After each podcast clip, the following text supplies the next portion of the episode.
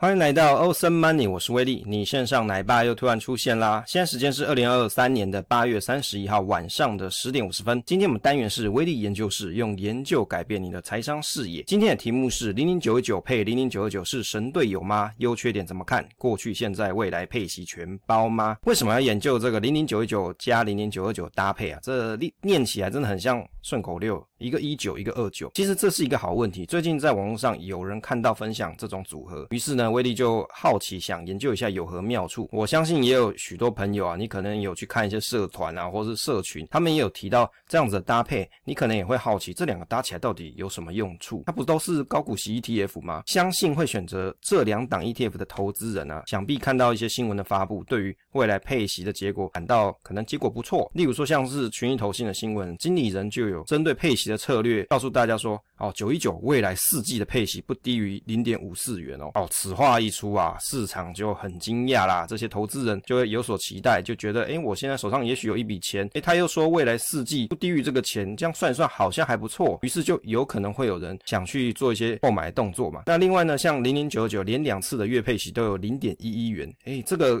如果它逐渐上轨道，每次都配得出零点一一元啊，这对于很多一些投资人来说，他喜欢月领息的那种感觉，就像领薪水那种感觉的人，他就会觉得这东西不错，他。愿意想要尝试一下，愿意想要做购买投资，于是你看，像九九，它的 ETF 的规模已经来到四百多亿了，所以这是进展是很快速。投资人爱股息啊，股息到底重不重要？其实这个就是一个见仁见智啊，请大家理性看待，勿文人相轻啊。首先呢，温馨提示跟免责声明啊，还是要跟大家提醒，内容提及历史的绩效，不代表未来的走势啊，受众应该要有。独立思考之精神，研究仅供参考，勿作买卖依据。那个人心得分享，非投资教学，无业配，非证券分析师，找名牌指导需求，请洽合法投顾。内容若有疏漏有误，请再告知。以标的、发行单位公告为主，播放平台动态广告，非节目制播，纯属支持平台营运。内容请谨慎评估，非洗脑节目。内容可能有错，请自行培养能力，查证验算。首先来看一下这个二零二三年的零零九一九还原报酬啊，其实这个时间不是很长啦，因为说实在，这一档它上市的。时间也没有那么久，那不过我们还是来看一下今年的表现状况啊。从今年二零二三年的一月三号到二零二三年八月二十五号，还原报酬率是二十五点八五 percent 哦。八月二十九号的时候，市值是一百七十二亿哦。那有的朋友他看威力的数据啊，他可能看了也没有验算啊，就直接说啊，你这数据有错。我们这边有讲啊，这叫还原报酬率的意思是把股息已经加回去了。那如果你对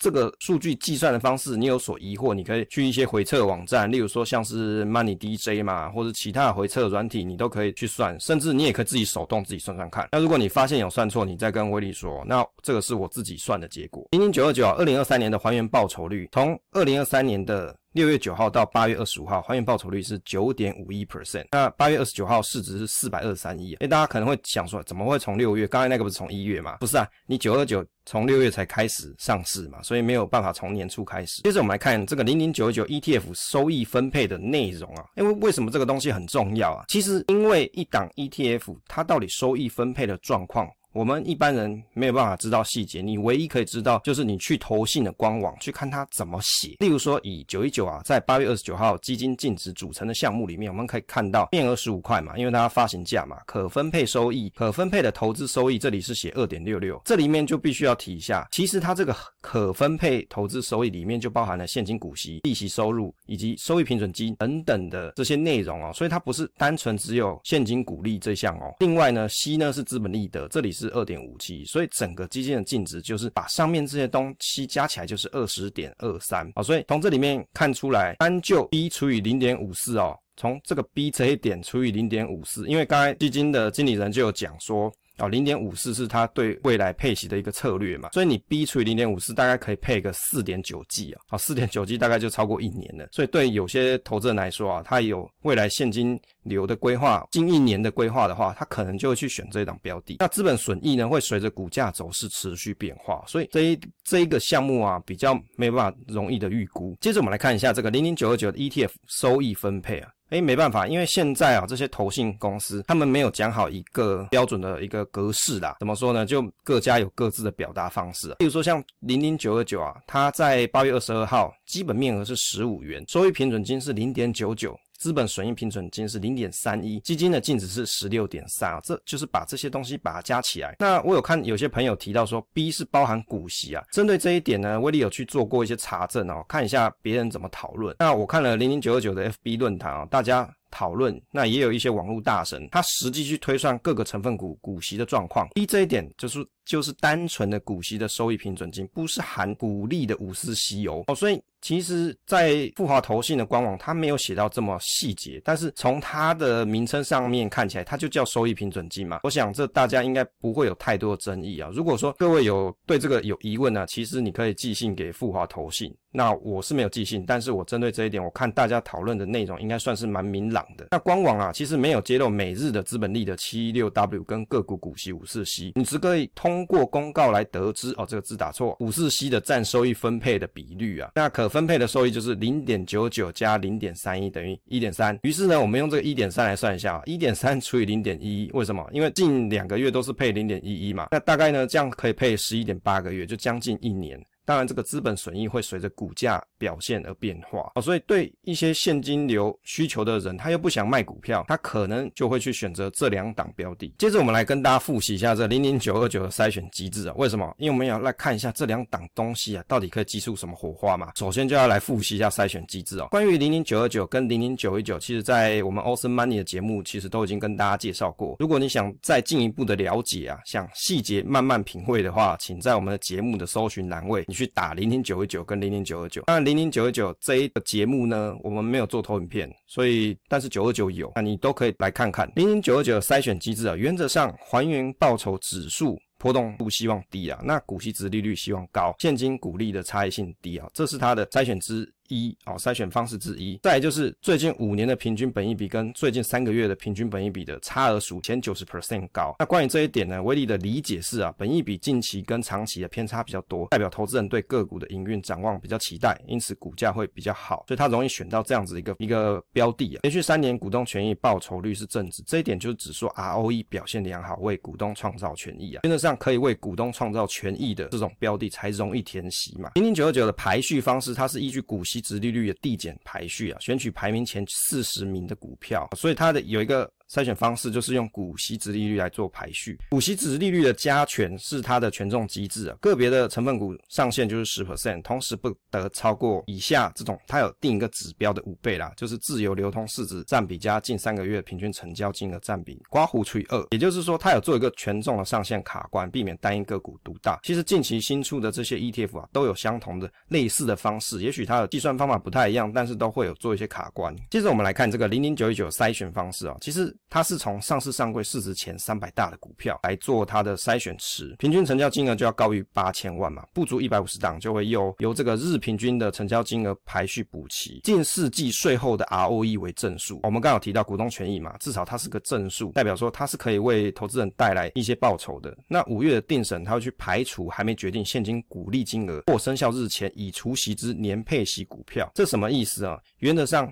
它在五月的时候就会先去看公告，到底这些公司。有没有去宣告说他到底要配多少现金股利？那股利率的排大小会去选三十名，那股利率是近四季的现金股利除以五月定审那个时候的股价。接着呢，十二月的定审，它也是会用股利率来排序，选前三十档，权重以股利率加权，再依据流动量指标做调整权重。那个别的成分股不超过十 percent，而且下限是零点五 percent。接着呢，这里是一个重点嘛，预估股利率呢是怎么算呢？股利率是乘上一加累计前三季每股税后盈余的成长率，那股利率呢是近四季的现金股利除以十一月那时候定审的日股价。好，所以你会发现说，在五月的时候，它会以当时宣告的这些公司所宣告配发的现金股利呢来做这这个这个排序筛选。到十二月的时候，反而就是用预估的股利率的。我们做了一个简表啊，给大家做参考。我想这个简表应该在市面上是没有的，所以这是威利所整理。那我们在这里呢，你可以 Apple to Apple，有没有？大家最喜欢在公司里面讲的 Apple to Apple 来看一下到底。哪一个东西对到哪一个项目啊？例如说像零零九一九，它是市值前三百大股票，那九二九呢，它是选取市值前两百大，而且达到五十亿元的股票，所以这两个有一点差异。不过原则上都是选大公司啊。那波动度筛选的部分，在九一九里面是没有这个项目的，那九二九有，那它是要去选取两百五十二日还原日报酬的指数平滑波动度属于前九十 percent 低，它就有做。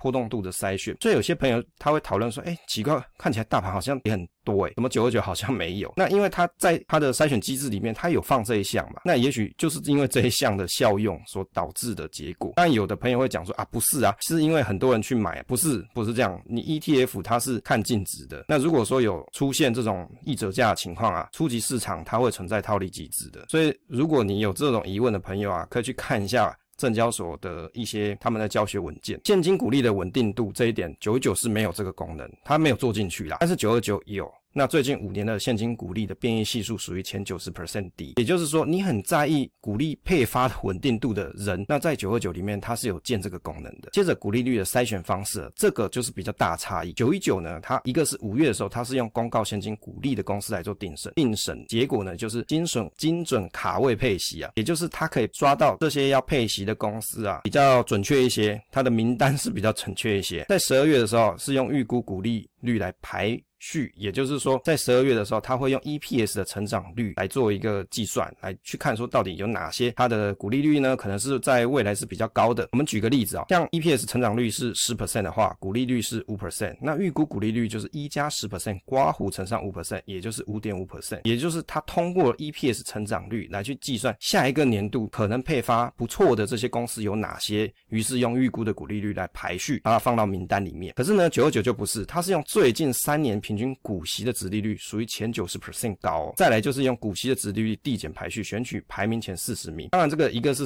三十，一个四十名嘛。但是重点是我们看到时间的维度不一样哦。九二九里面呢，它是用最近三年哦，所以它看的维度是有三年的时间的这个区间是有这么长的。可是九一九不是，一个是看很快的当下的当下的这种配息的状况，另外呢，就一个呢就是用预估的方式。这时候我们来看成长性的筛选啊，十二月的时候用预估股利率的排序。权重以股利率加权嘛，那预估股利率就是用前三季累积的 EPS 来做计算，所以它有一个成长性的筛选，就是在十二月的这一次。那九二九的话，它是以五近五年平均本益比以及近三个月的平均本益比的差额属于前九十 percent 高，那本益比近期跟长期偏差比较多啊，可能代表投资人对于个股的营运展望期待，所以股价表现比较好。所以在九二九里面啊，跟九一九它都有做这这个成长性的筛选，只是差异是在这里啦。那就看大家觉得哪一个是比较符合你的预期的。那。价值性的筛选呢，在九一九里面是近四季的税后 ROE 是正数，那九二九也有，只是它时间维度也是比较长的，也就是连续三年股东权益报酬是正值。所以如果你比较在意一个，比如说中长期，呃，可能讲短期啦，短中期比较股东权益报酬比较好的、比较优的公司的话，那九二九它的时间维度是比较大一点的。可是呢，我们如果换一个角度来想，假设你今天是希望短期配息、偏息效果好，那也许九二九它的效果是比较好的。为什么？因为它看的。是近四季嘛，它的时间维度是比比较近期的，那也就是近期的表现比较好的公司，它比较容易配息，这是一个简单的投资逻辑的推演。那权重部分呢，九一九是以股利率加权，再依据流动量指标调整权重，那个别成分股不超过十 percent，下限是零点五 percent，这刚刚有介绍过。那我们直接看九二九的部分，成分股的上限权重是十 percent，那当然它还有定了一个特殊的指标，这个指标的五倍，那原则上你就记得上限十 percent 了。所以这两档在上限的部分是相同的，配息的次数呢，九一九。是每季配发，那九二九是每月配发，这个两点呢，在网络上有很多讨论。原则上，每季配发跟每月配发就差在说，哦，比如说我可能每季配发的金额啊，你每次领到的收益分配是比较多的，那于是你就有可能建保费要缴。那可是每月配发也许就不用，那因为它是看单次的，所以就有些人他可能他的资产部位不一样的时候，他可能就有这样子的考量，就看每个人你怎么选。再就是九一九它没有特定的产业，但是九二九是上。是上柜的电子股，所以你对产业这部分你有特别的要求的朋友，比如说你不想要着重在特定产业的话，那九一九是比较合适的。但这两个搭配在一起呢，那